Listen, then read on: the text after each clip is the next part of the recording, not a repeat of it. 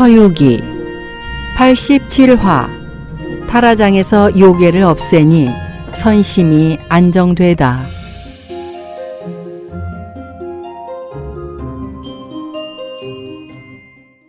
지난 시간 타라장의 요괴를 없애 주겠노라 큰 소리친 오공 앞에 세찬 바람 소리를 내며 모습을 드러낸 요괴를 맞이하게 되었습니다.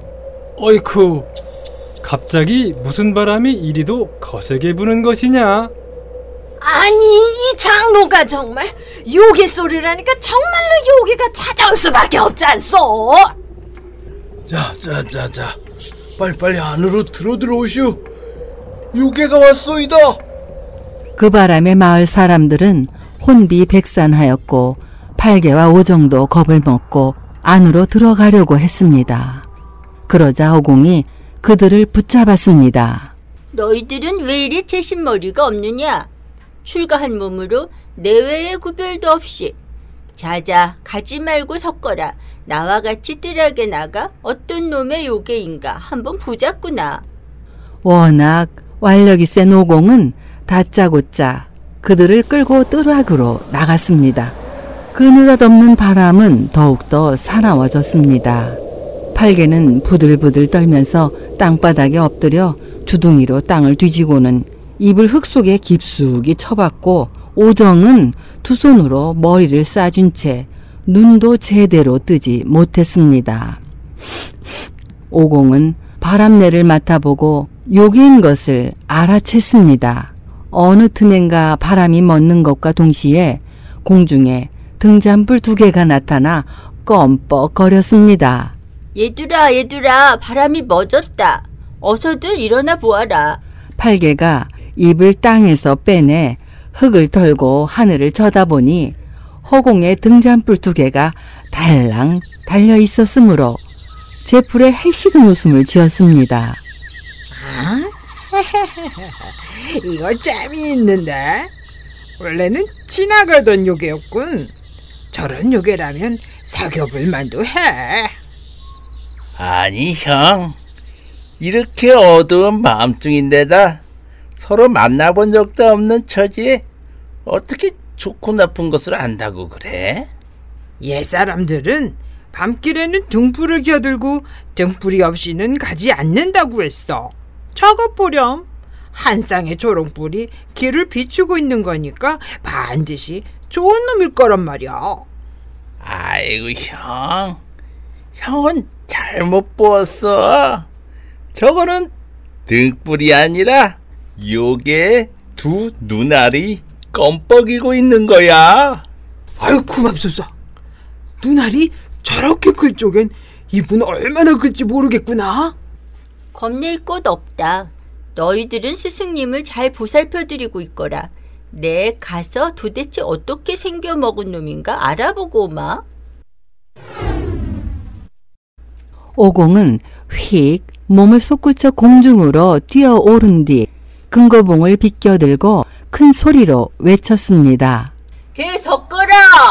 넌 어디 있는 요물이냐? 오공을 발견한 요괴는 아무 대답도 없이 이내 몸을 가누고 긴 창을 마구 내흔들었습니다. 오공이 다시 한번 물었지만 여전히 대답을 하지 않고 창만 내두를 따름이었습니다. 오공은 속으로 피식 웃었습니다. 원래는 벙어리 요괴였구나. 이놈아! 어디 내 몽둥이 맛이나 봐라. 오공과 요괴는 공중에서 오가며 삼경 무렵이 되도록 싸웠지만 좀처럼 승부가 결판나지 않았습니다. 팔개와 오정이 그 싸움을 지켜보니 요괴는 공격하려는 기미가 보이지 않았고 오공의 금고봉은 줄곧 요괴 머리 위에서 춤을 추고 있었습니다. 예, 오정아. 넌 여기서 스승님을 모시고 있거라. 내 올라가 저놈을 족치고 올 때다. 저 원숭이 녀석이 혼자 공을 세우게 해서야 되겠느냐? 그리고는 구름 위로 뛰어오르기 바쁘게 갈퀴를 들고 요괴를 내리쳤습니다. 그러자 요괴는 또 하나의 긴 창을 내들고 팔개의 갈길을 막아 섰습니다. 두 자루의 날창은 그야말로 번개같이 눈앞에서 번쩍 거렸습니다.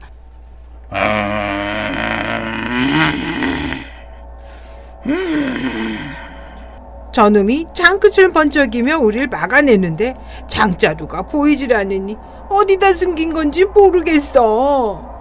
저놈은 아직 말을 할 줄 모르는 거로 보아 인도에는 들어서지 못하고 음기가 아주 많은 것 같구나. 그러니 날이 밝아 양기가 성해지면 저놈은 반드시 도망칠 거다. 우린 저놈이 도망칠 때 놓치지 말고 뒤쫓아가야겠다. 한동안 그렇게 싸우고 나니 동력이 환하게 밝아왔습니다. 요괴는 더 싸울 엄두도 못 내고 고개를 돌려 도망치는 것이었습니다. 오공과 팔개는 함께 뒤쫓아 갔습니다. 그런데 문득 지독한 악취가 풍겨와 아래를 내려다보니 바로 칠절산 희시동이 아니겠어요? 아이고 아이고 아이고 이거 정말 냄새가 지독하게 구리구만. 팔개가 투덜거리자 오공은 손으로 코를 감싸주며 재촉을 했습니다. 그런데 요괴는 산 하나를 넘어가서는 원래 모습을 드러내니 바로 한 마리의 붉은빛 구렁이었습니다. 눈에선 별빛이 일고 코로는 안개를 내뿜는데 촘촘한 이빨은 칼날같이 날카로운데 꼬부라진 발톱은 말린 새우처럼 굽었구나. 땅 위에 서리면 비단이 불같이 보이고 공중에 날면 무지개로 착각하게 한다. 엎드려 쉴 적엔 비린내 하늘에 사무치고 움직일 땐 구름에 쌓여 있다. 굵기는 사람의 길을 넘고 길이는 산 밑을 가로지른다. 우와 우와 원래는 구렁이였구나. 저놈은 한 번에 사람을 500명쯤은 삼킨데도 배가 차지 않겠는걸. 팔개가 달려가 구렁이를 갈키로 내리치자 황급히 굴 속으로 들어가 버렸지만 아직도 1, 8자나 되는 꼬리가 남아 있었으니 팔개가 손으로 구렁이의 꼬리를 휘어잡으며 소리쳤습니다. 형, 형! 형 붙잡았다, 붙잡았어! 얘 팔개야 달리 방도가 있으니 그냥 들어가게 놔두거라. 팔개가 손을 풀어놓자 구렁이는 완전히 굴 속으로 들어가 버렸습니다. 굴속이 좁아나서 몸을 돌리지 못하고 반드시 뒤쪽 굴문으로 빠져나갈 것이다. 그러니 넌 뒤쪽 어기로 달려가 지키고 있거라. 내 앞쪽에서 족쳐댈 테니까. 팔개는 오공의 말을 듣곤 곧바로 산을 넘어가 보니 산 밑에 구멍이 하나 있었습니다. 오공이 금고봉으로 마구 굴속을 쑤셔대니 요괴는 견디다 못해 뒷문으로 빠져나오고 미처 방비가 없었던 팔개는 요괴가 후려치는 꼬리에 얻어맞고 땅 위에 쓰러졌습니다. 어찌나 아픈지 일어날 수가 없어 그대로 죽은 듯이 누워 있었습니다. 오공이 뒤쫓아 나와 그 모습을 보더니 피식 웃었습니다. 팔개야! 그만 일어나! 어서 뒤쫓아가도록 하자! 두 사람이 골짜기를 건너 뒤쫓아가자 구렁이는 냉큼 또아리를 들고 대가리를 위로 솟구치며 엄청나게 큰 아가리를 벌려 팔개를 한 입에 삼켜 버리려 했습니다. 팔개는 댕겁을 하며 뒤로 물러서고 오공이 오히려 구렁이 앞으로 다가가 자기를 통째로 삼켜버리게 했습니다. 팔개는 주먹으로 가슴을 치고 발을 구르며 부르짖었습니다. 아이고, 형! 이게 웬일이요? 아이고. 오공은 요괴의 뱃속에서 철봉을 세워 들곤 큰 소리로 말했습니다. 팔개야! 걱정하지 말아라! 내가 이놈들로 구름다리를 만들어 놓게 해보마!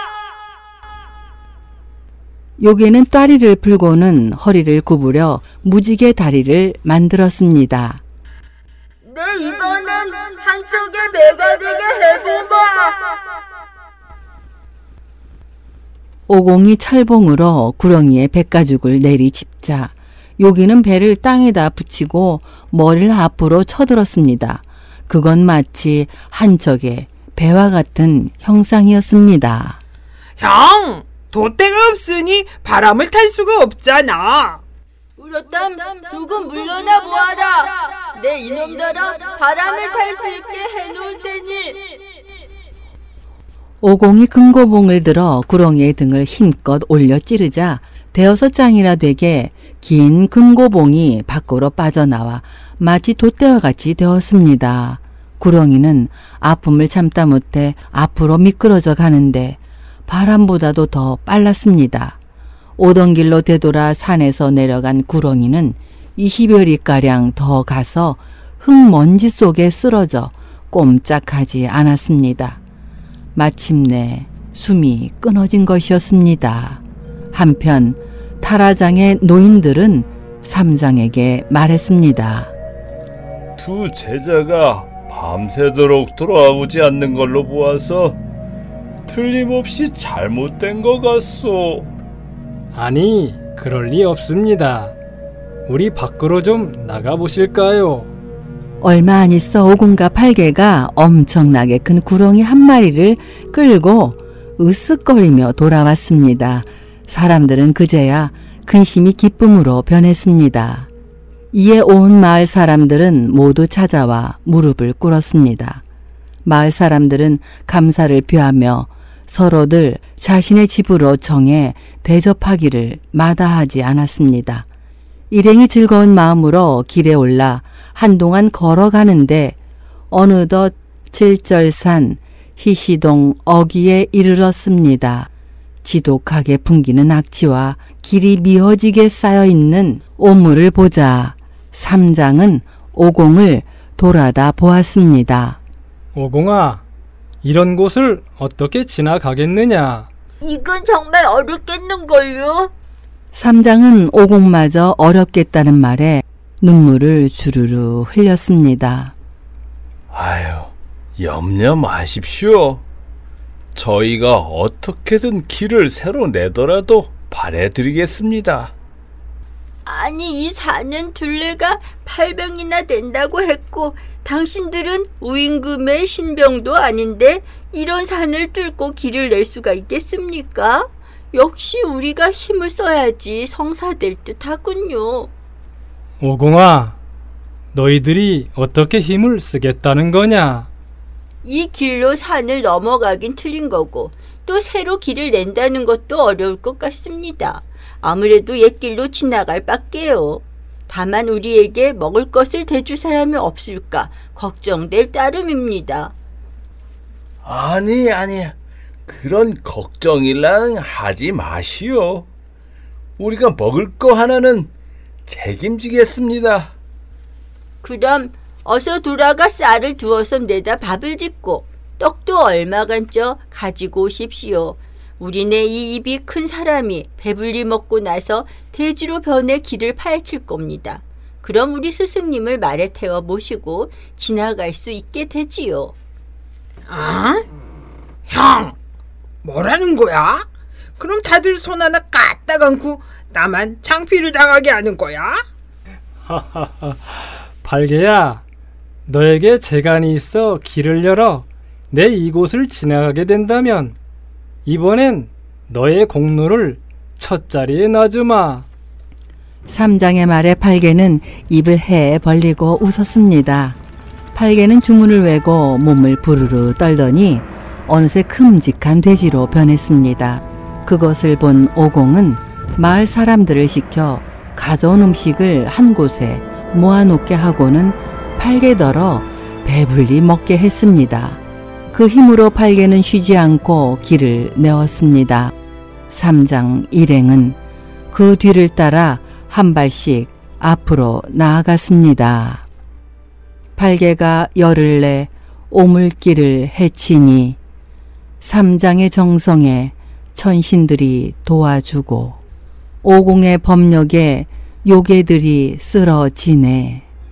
일천년 희시동 하루아침에 깨끗해지고 칠절산 골목길 이제야 열리는가. 유격의 먼지 모조리 털어버리고 거침없이 연화대에 배례하리라. 다음 시간을 기대해 주세요.